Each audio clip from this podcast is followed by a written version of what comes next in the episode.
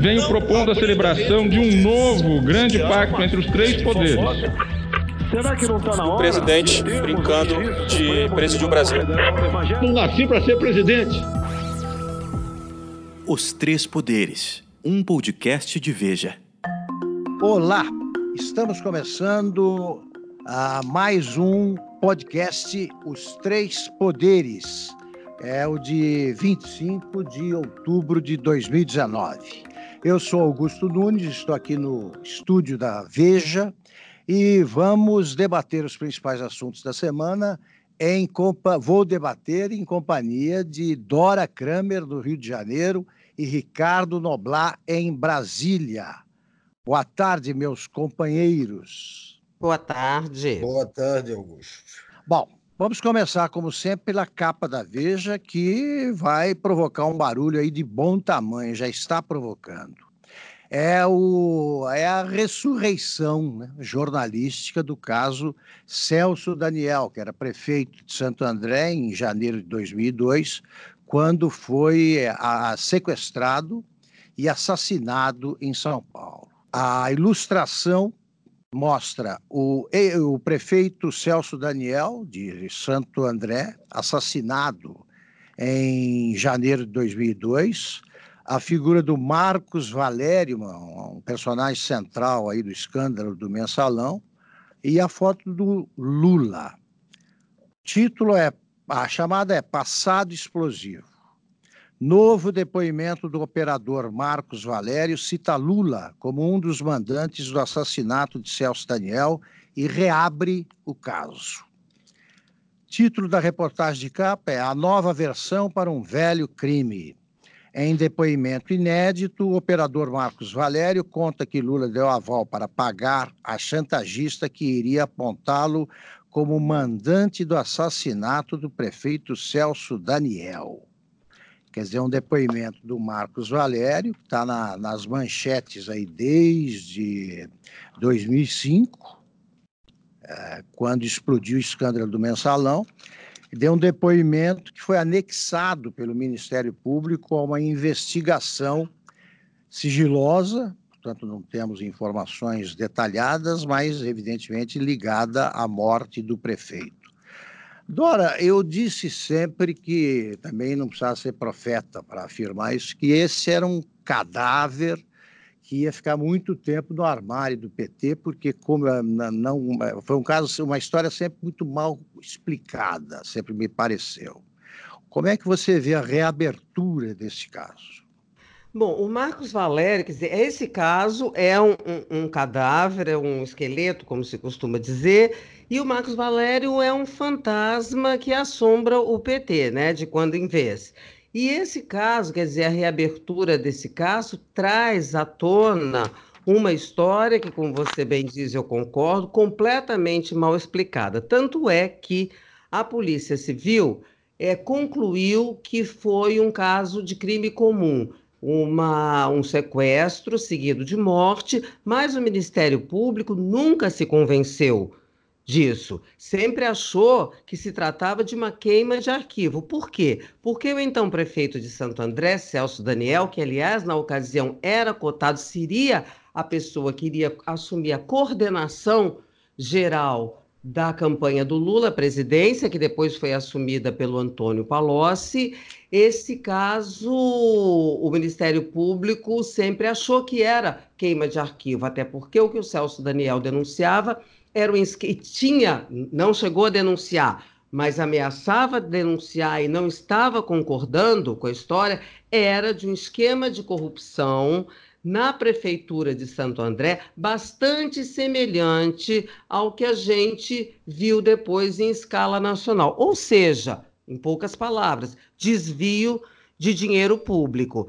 Então, essa, essa investigação, que se diz aqui, esse depoimento do Marcos Valério, que a matéria diz, foi, foi anexado a uma investigação do Ministério Público, investigação essa que a gente não sabe exatamente a respeito do que, que é, porque ela é uma investigação sigilosa, mas de qualquer maneira a reabertura desse, desse caso ela traz aí mais um elemento, um elemento forte em todos os problemas que o PT enfrenta. Não é, é, é bom a gente dizer que esse caso, relembrar que esse caso morreram quase todas as pessoas envolvidas, testemunhas, inclusive a pessoa apelidada de Sombra, uh, Sérgio, não me recordo o sobrenome, que foi apontado como mandante e que também morreu. Todos eles em condições muito suspeitas. É, eu acrescento, uh, antes de passar para o Noblar, o seguinte: uh, pouco depois do crime surgiram, apareceram os telefonemas né, grampeados eh, em que falavam sobre o crime Gilberto Carvalho, o próprio Sombra. O Gilberto Carvalho era uma figura importante do governo Lula. O próprio Sombra, o Ronan, Maria Pinto, uh, outros, outros suspeitos no caso, e eram telefonemas, é, eram conversas suspeitíssimas. Né? Olha, o, o, um deles dizia, tá, você me lembra o Ronan, aquele Klinger, que também estava metido com essa máfia dos transportes? Olha, sozinho não vou engolir, era o Sombra, sozinho eu não vou aguentar isso aí. Então dá, precisa falar com o Dirceu, né? o José Dirceu aparecia também nas conversas. Pois bem, esses telefonemas que foram publicados, e ainda há vários circulando por aí, foram tecnicamente desconsiderados pelo juiz João Carlos da Rocha Matos, depois preso por venda de sentenças, e ele mandou queimar esse material todo. Ele destruiu o material. Noblar.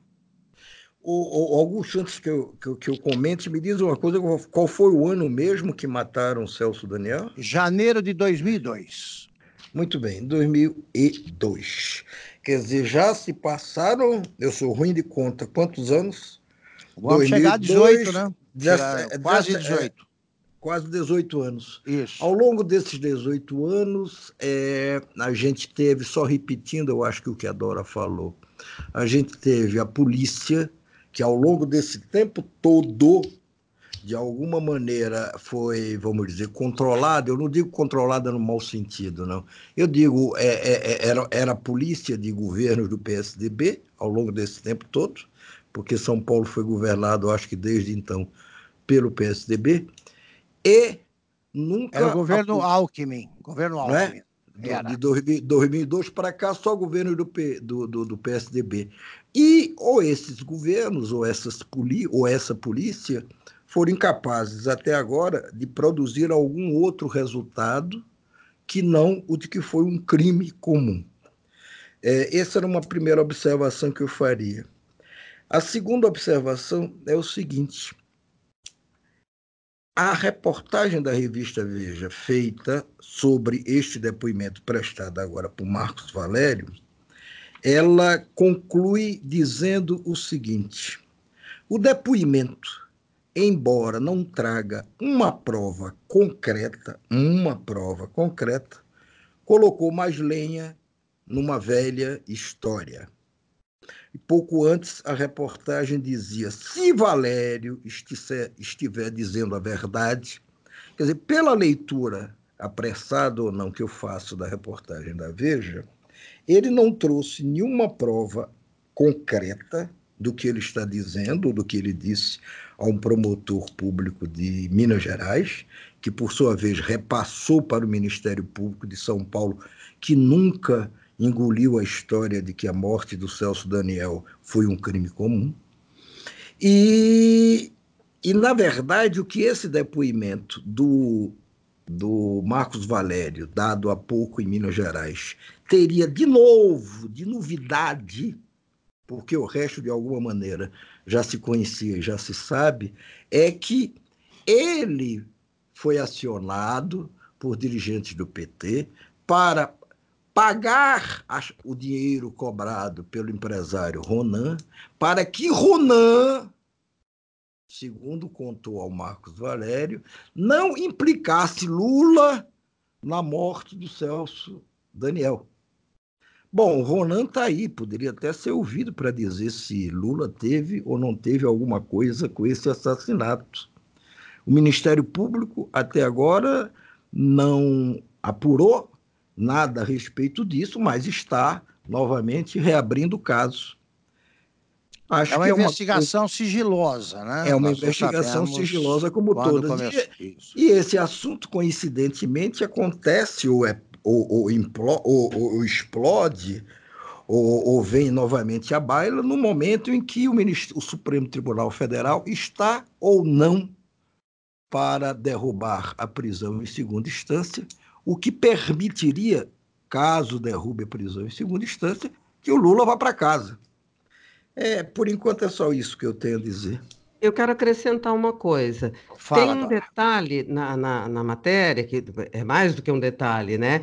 Que diz que a chantagem, cedeu-se a chantagem, foram pagos 6 milhões, ao, foram, houve um empréstimo num banco de 12 milhões, um empréstimo, evidentemente, mais do que suspeito, de 12 milhões, 12 para o Jacob Ittar, que, oh, desculpa, seis para o Jacob Ittar e seis para o Ronan. Portanto, cedeu-se a chantagem, pagou-se ao chantagista, esse que está preso. Acho que ele foi pago para não falar, dificilmente falará, a menos que tenha alguma vantagem ainda a ser obtida por conta de uma, de, de uma acusação, ou verdadeira ou falsa, ou por conta de revelações que ele teria a fazer. Exatamente, e foi com esse dinheiro que ele comprou o Diário do Grande ABC, que depois ele revendeu, mas é, foi o jornal que ele usou para se defender, daí custou exatamente essa quantia mencionada pela Dora. O, o, Augusto, só mais uma observação é, que me ocorreu agora. É, nesse, nesse depoimento novo dado pelo Marcos Valério, ele fala a certa altura é, que ele foi ameaçado até de morte pelo Paulo Okamoto, diretor, posteriormente diretor do Instituto Lula. E ele diz, e eu me lembro de citar isso agora, porque na época eu até escrevi a respeito, e ele diz que gravou alguns DVDs. Hoje pode ser que a meninada tenha dificuldade de entender o que é DVD, mas, mas que ele gravou à época alguns DVDs onde ele contava ou essa história que ele está contando agora, ou uma outra, não sei, onde ele contava e guardou várias dessas cópias para um dia revelar se acontecesse alguma coisa, alguma tragédia com ele. Eu me lembro dessa história desses DVDs e acho até que o Marcos Valério poderia resgatar de onde ele, de onde ele guardou esses DVDs e mostrar, olha, na época eu já falava isso, estão aqui os DVDs. Ele fez, eu me lembro, eu escrevi uma coluna no Globo só sobre isso. Ele, ele, ele, ele, ele teria gravado esses DVDs uma cópia para a Veja, uma cópia para o jornal para a Folha de São Paulo, uma cópia para o Estadão e uma cópia para o Globo. E teria guardado. Muito bem, está na hora do Marcos Valério mostrar esses DVDs. Isso reforça, ou pode reforçar o que ele está dizendo. É, o que me intriga é a, é a demora né, do, do Marcos Valério para fazer certas revelações. Agora, esse crime, essa história de sepultar o caso como crime comum, essa eu não engulo. Por um motivo muito simples. Ah, está, sobram é, evidências e provas né, de que o, o prefeito Celso Daniel ele concordava com a arrecadação irregular aí de dinheiro e só o incomodava a descoberta de que alguns participantes do esquema começaram a pegar o dinheiro para eles mesmos, né? começaram a depositar na própria conta bancária. É, esse esquema era do conhecimento de dirigentes do PT, que nunca admitiram isso. Então, o Marcos Valério precisa contar tudo o que sabe. O PT, se quiser se livrar desse esqueleto aí no armário, vai ter que contar algum dia o que sabe. Do contrário, essas versões aí vão circular uh, ad eternum, né? até que morram todos. Porque esse caso é essa é uma tá aí uma história muito mal contada. Vocês querem acrescentar mais alguma coisa? Se não, passaremos para o segundo tema.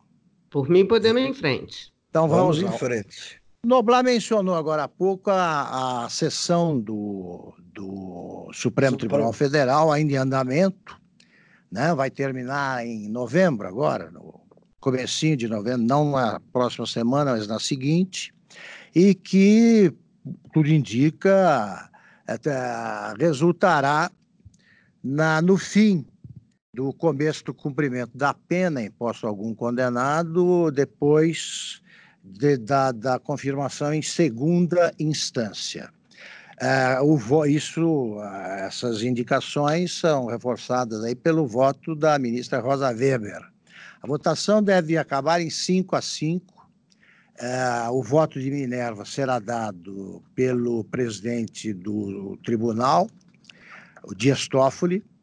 Ele já deixou claro em votações anteriores que ele apoia o fim da, da prisão depois de segunda, de, da condenação em segunda instância, mas também começa a emitir sinais de que ele vai tentar a, ajeitar a situação para evitar que as consequências sejam tão grandes e tão graves.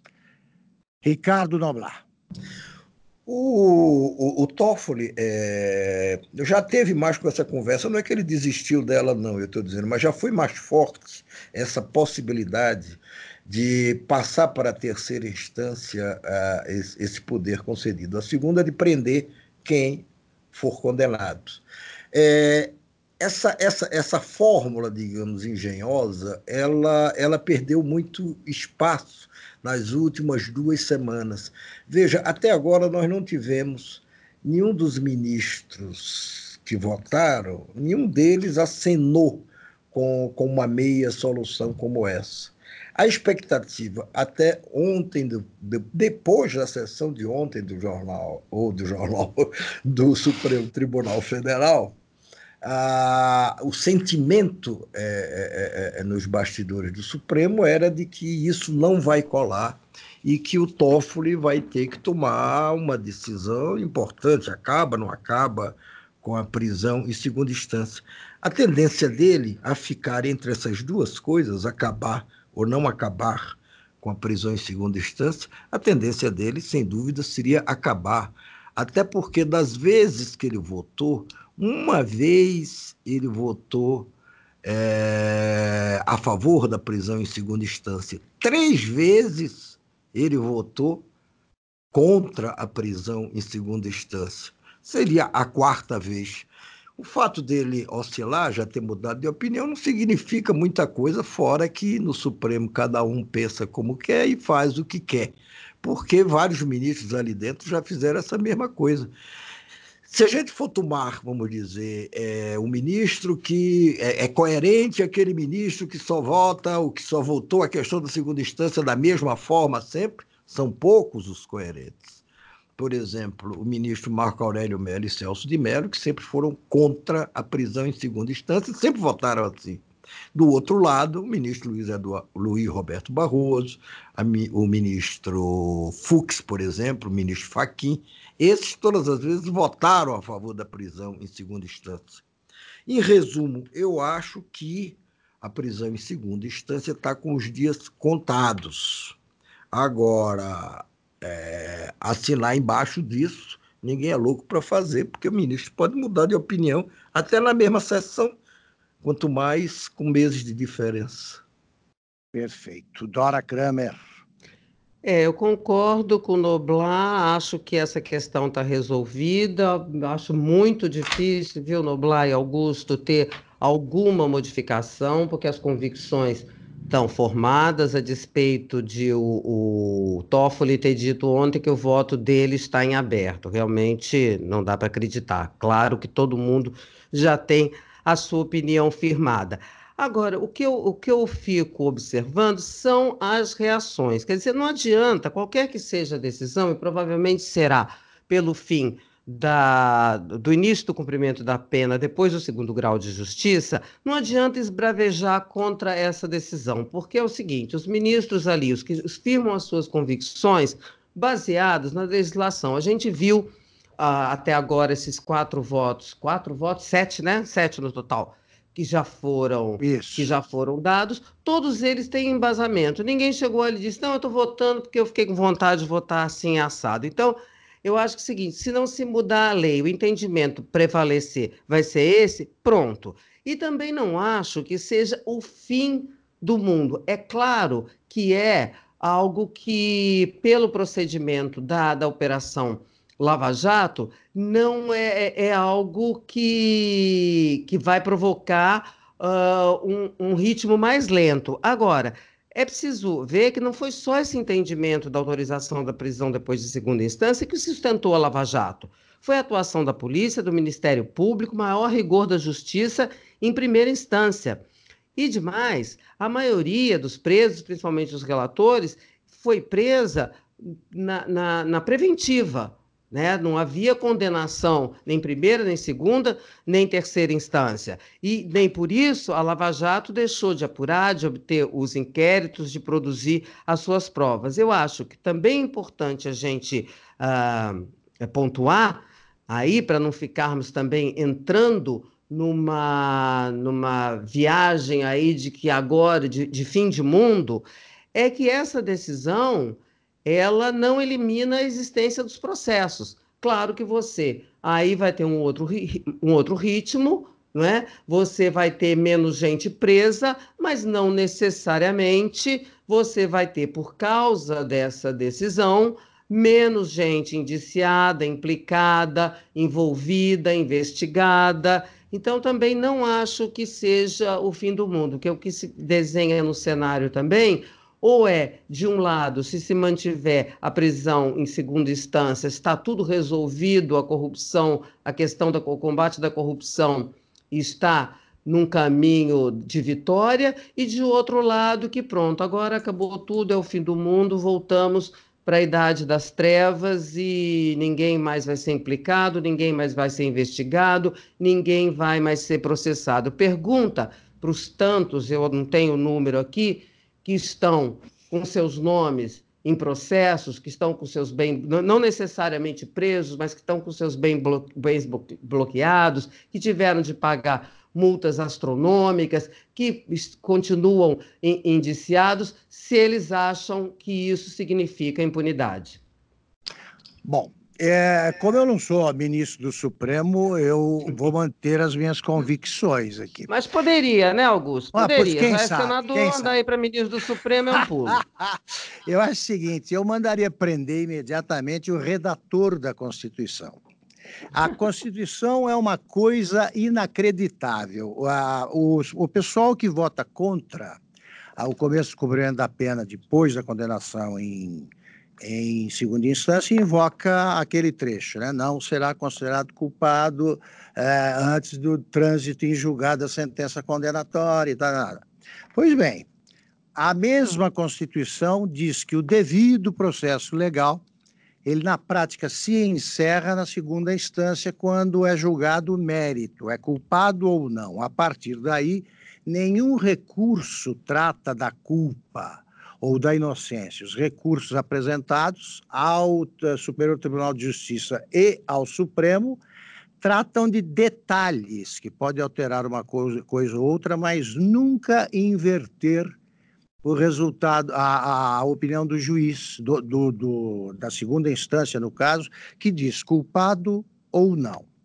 Então a gente chega com esta decisão, acabando a, a prisão em segunda instância, a gente chega algumas a gente chega às seguintes constatações. Primeiro, ela não acaba. No interior, na, na, cidade onde eu nasci, só tem preso em primeira instância, segundo, porque o cara é, comete um crime, o juiz condena, não aparece advogado para apresentar recurso para ninguém e ele cumpre a pena. Você tem milhares de presos que assim vão continuar. A coisa melhora para quem tem advogado que pode recorrer porque aí, aí você tem a volta da prisão, do, sistema carcerário infestado né, dos três P's: pobre, preso e prostituta. Porque esses aí, prostitutas até algumas têm, né, sendo acompanhantes, podem até viajar no avião presidencial. Mas você tem a prostituta comum que não escapa disso aí, nem sabe como é que é a lei, etc, etc. Então, tem que dizer o seguinte: se a culpa é definida na segunda instância, tem que se mudar a redação para dizer. Ah, será só ninguém poderá ser preso antes da confirmação pelo Tribunal de Justiça da sentença condenatória emitida pelo juiz. Ponto. Como essa turma que chama a, o Supremo Tribunal Federal de é, egrégio, é, tribunal, é, corte, colenda corte, essas coisas, eles gostam de complicar. A própria Constituição impede que isso fique claro. Agora, chegamos a situações realmente inacreditáveis. O Renato Duque, para fazer o acordo de delação premiada, ele se declarou culpado. Portanto, ele é culpado. Deixou de ser, se, deixará de ser, com a aprovação, da, com a mudança na, na norma a ser seguida, porque ele foi condenado só em segunda instância. Ele não será preso, ele será libertado. É um dos que sairão da cadeia junto com o Lula, que era o objetivo principal, e junto com o Zé Dirceu, por exemplo. Agora, direito também exige a sensatez. Algum deles é inocente, meu Deus do céu, nenhum deles fez nada. Ele só será considerado culpado e tal. Não é considerado culpado por esse prisma o nosso jornalista Pimenta Neves. O Pimenta Neves eh, se declarou, ele, ele se tornou assassino, confesso, no primeiro depoimento. E, no entanto, só foi condenado 13 anos depois, ficou três na cadeia e está em liberdade. São esses casos concretos que me deixam perplexo. E como é que vai fazer o Supremo com essa turma? E mais, não tem ninguém do PCC que tenha sido condenado pelo Superior Tribunal de Justiça, não. Estão todos da segunda instância e têm advogados para defendê-los. Noblar. Olha, é, eu já desisti de, de brigar com o Supremo, sabe por quê? Porque, por exemplo, os, os caras tomam uma opinião, tomam uma posição hoje, amanhã tomam outra, e a gente que eventualmente acreditou que a primeira posição era mais correta, é, é tentado a, a descrer e a acreditar que não, que mais correta é a nova posição tomada. Eu mesmo já escrevi sobre prisão em segunda instância, lá no auge da, da Lava Jato e tudo, e achei bastante razoável todos os argumentos adotados à época pelo Supremo Tribunal Federal, por sua maioria de votos, nunca foi uma maioria, maioria, sempre, sempre foi 6 a 5, né? 6 a 5. Eu achei bastante razoável aquela decisão do Supremo favorável à prisão em segunda instância, por todas as razões alegadas à época ou repetidas hoje pelos ministros que ainda defendem a prisão em segunda instância. Agora, é, de um tempo para cá, isso não tem nada a ver com o que o ministro Marco Aurélio chama de nome na capa do processo ou não. É, eu também confesso que comecei a achar razoável que, olha, vem cá, se a Constituição, o diabo é isso, se a Constituição diz que você só é culpado, considerado culpado e, portanto, em decorrência disso, sancionado, quer dizer, penalizado, depois que a sentença transita em julgado, olha, me parece que é o que está escrito ali na Constituição. Aí mudei de opinião, fiquei mal, fiquei me achando assim, pô, eu sou um ministro do Supremo, de repente, eu faço o que esses caras fazem, mudo de opinião com tanta facilidade. Aí me lembrei também daquela frase, que eu não sei se era do Lacerda, Aí o Augusto, que é mais velho do que eu, deve conferir. do Lacerda, que dizia: quem tem ideia fixa é doido. Deixando a brincadeira de lado, é... se há tantos recursos, quer dizer, se como Augusto cita com razão, tanta gente está presa, mas jamais foi condenada em terceira ou em quarta instância e, no entanto, está presa. Não seria o caso de se rever essa legislação, de se diminuir o número de recursos, de um monte de coisas? Eu achava, eu acho preferível que se faça assim, a que simplesmente, a, ao invés de se desconhecer o que está escrito na Constituição. Aí é como disse a ministra Rosa Weber ontem. Olha, eu posso pessoalmente não gostar do que está escrito na Constituição, mas diabo, está escrito ali. Está escrito Noblar, também que não tá escrito também que a inflação não pode passar de 12 por, por ano. Não, o juro, o não, juro. Tá, não o que, juro. A vida, que a vida é garantida para todo mundo. Tá, é, tá que se tem um o direito à felicidade. Que se direito a gente vai reivindicar isso aí. É, sim, sim. Sim, mas também não dá para dizer tá legal, porque não se pôde, é, vamos dizer, garantir todos esses outros direitos. Esse aqui também ah, não mas para lá. Mas a ponderação, eu, eu, por isso que eu gosto de tratar de casos concretos. Quer dizer, o, o Pimenta Neves ele dizia: não, eu matei. E aí o juiz diz, mas você não é culpado, você vai ficar em liberdade. Aí é uma loucura. Eu, eu não gosto, eu não gosto, eu não gosto de tratar de casos concretos. Aliás, eu é, e o ministro Marco Aurélio Melo não gostamos, não gostamos, porque, na nossa opinião, processo, na capa de processo, não tem nome de ninguém, tem conteúdo, ponto. Olha só, deixa eu acrescentar ah, só ah. minha colherzinha nessa questão. Então, se mude a lei. Perfeito, seria é. a saída melhor. Se é você tivesse. Oi? É o que eu defendo. Não, pois é, mas se isso se houvesse, o mais pálido vislumbre muda, de possibilidade o, o, remota de o Congresso reunir maioria constitucional para mudar uma regra que, evidentemente, bate em muita gente ali dentro. Quer dizer, se, se você não tivesse tal quantidade de pessoas com possibilidade de estarem implicadas, de cair nessa malha da segunda instância, a gente podia até pensar na possibilidade da na mudança da lei, mas eu acho que no mundo real isso é absolutamente impossível, dizendo, tô... a despeito de ter uma proposta nesse sentido em tramitação. Não, eu estou dizendo mudança da lei, talvez eu tenha me explicado mal, eu estou dizendo na, na legislação que, vamos dizer, abre espaço para tantos recursos. Eu não estou me referindo a esse, a esse artigo da Constituição que fala da sentença transitada em julgado. Esse simplesmente não pode ser mudado. Você pode entendê-lo hoje de um jeito, amanhã ah, é cláusula pétrea, é claro. É cláusula pétrea, acabou, ponto. Vá se queixar com São Pedro, Isso. com Deus, com qualquer um. Mas não Ou pode. Tem que prender o redator, então.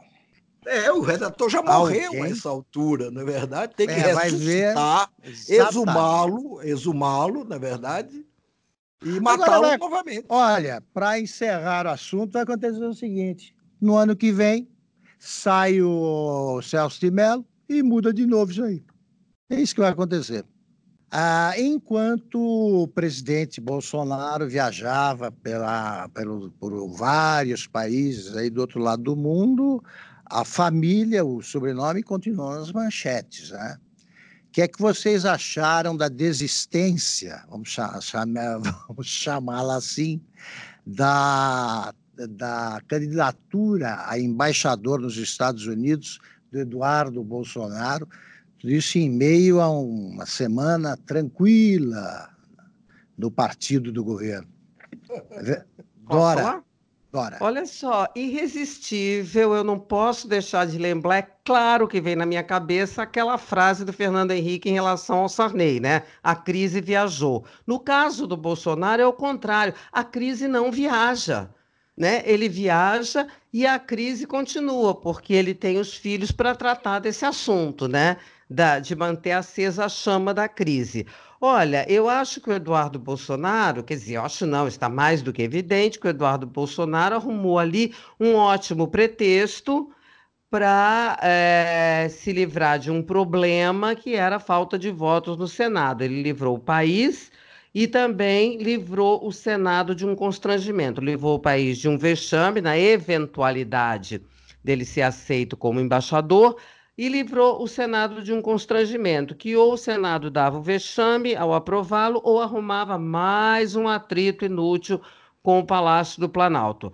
Uh, eu acho que essa história, ela, bom, para o lado dele ficou bem administrado, porque, enfim, fico dito pelo não dito, Nestor Foster, que é o, o encarregado de, de negócios da Embaixada dos Estados Unidos, agora e é indicado, ele já estava tocando a embaixada, ele não vai ter, depois dessa confusão toda, a vantagem que, evidentemente, o Nestor Foster não vai ter grandes problemas de passar pelo Senado e aí dá-se por encerrado esse assunto da embaixada dos Estados Unidos. Agora, com relação ao Eduardo Bolsonaro, ao deputado Eduardo Bolsonaro, o que a gente tem visto nas primeiras, nos primeiros acordes da atuação dele como líder do PSL é que ele não parece qualificado nem para conduzir a crise no partido a um bom desfecho, porque cada declaração dele, pública ou particular, é mais desastrosa do que a outra. Ele é uma pessoa vocacionada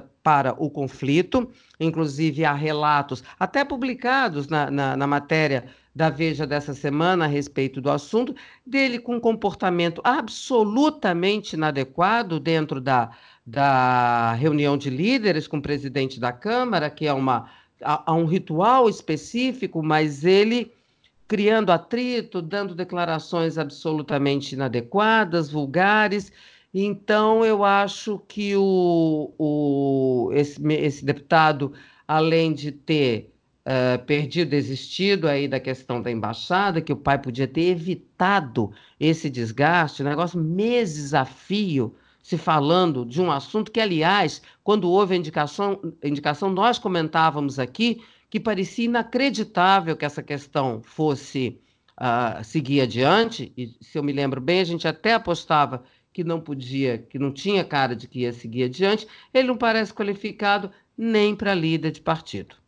Acho que a Dora tem razão, é, voto com a relatora e acrescento o seguinte: o Bolsonaro conseguiu ter a ideia de anunciar a indicação do filho para a Embaixada de Washington no dia em que foi aprovada a reforma da Previdência na Câmara. Em vez de festejar uma boa notícia para o governo, ele criou esse problema só agora encerrado.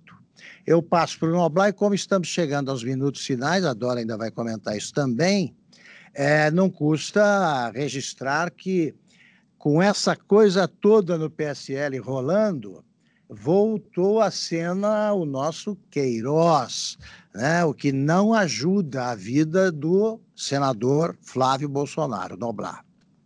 Pois é, é, a Dora falou do, do Eduardo, vocação para conflito. Bom, ele tem a quem puxar, né? Essa coisa de conflito é o que alimenta o pai dele, é o que alimenta o, o irmão Carlos Bolsonaro, não o Flávio. O Flávio, coitadinho, estava lá quieto no canto dele, feliz da vida, porque o, o dia, o, o, o, eu ia citando Dias Lopes, ó, Dias Toffoli, Dias Toffoli, Dias, Dias Toffoli suspendeu a investigação sobre os rolos fiscais do Flávio, estava tudo quietinho. Aí, de repente, não mais do que de repente, o nosso Queiroz reaparece.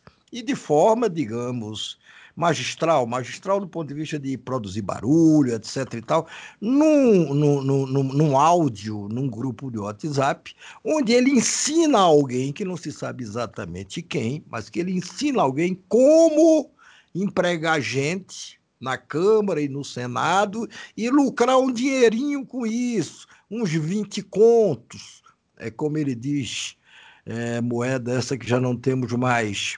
É, isso é um, é um desastre, não para ele, o, o Queiroz, que não tem mais o que fazer na vida e que tenta se recuperar de uma doença grave que teve, mas é, é, é, é muito ruim, e mais ainda nesse momento, para a família Bolsonaro, porque aí volta novamente essa história, olha aí, o Queiroz está atuando.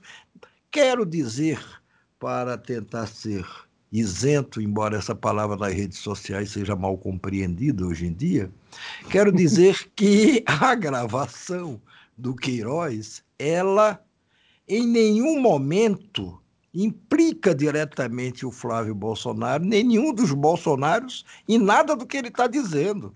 Ele fala para uma pessoa não identificada como deve proceder, como se faz, com base talvez na experiência dele de ter feito tanto isso na época em que era chefe de gabinete, o assessor motorista do, do Flávio Bolsonaro. Mas ele não diz, olha, aí no gabinete do Flávio, ou aí no gabinete do Eduardo, faça isso ou aquilo outro. Não!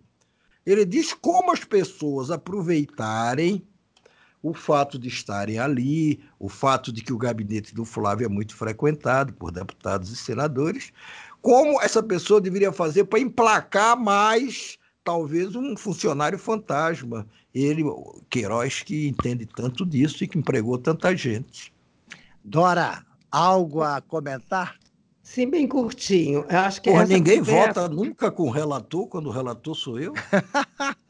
Pelo amor de Deus. Ei, meu Deus do céu, se diz na política que ciúme de homem é o pior deles, né? Bom, é olha só, essa conversa, ela, ela podia ser só uma, uma bravata, cafajeste, né?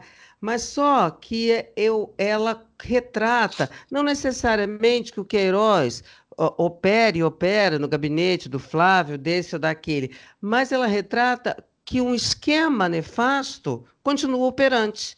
Que ah, sem ele dúvida. Dá, não é? Ele dá um mapa. Tenho a humildade de concordar com você. Com a relatora, é isso. Ele dá, ele diz, o mapa da mina é esse, é um mapa da mina que várias pessoas seguem. Eu acho que, além de trazer a consequência, né, além de trazer o Flávio Bolsonaro de volta à cena, né, estava mergulhado e vem é à tona. Se vê daí, dessa conversa, a impropriedade da suspensão da investigação no STF determinada pelo ministro Dias Toffoli. Exatamente. Eu vou repetir aqui o que eu digo em relação àquela gravação do Aécio Neves, da conversa do Aécio. A forma é pior que o conteúdo. É, o estilo é o homem, né? E o Queiroz falando, olha, não precisa de prova nenhuma para condenar. É, termina aqui uh, o podcast da série Os Três Poderes, uh, que eu tive o prazer de gravar em companhia de Dora Kramer, no Rio de Janeiro, e Ricardo Noblar, em Brasília. Hoje é 25 de outubro de 2019. Obrigado, Dora, obrigado, Noblar. E em nome dos três, eu agradeço aos ouvintes da revista Veja. Até a próxima semana.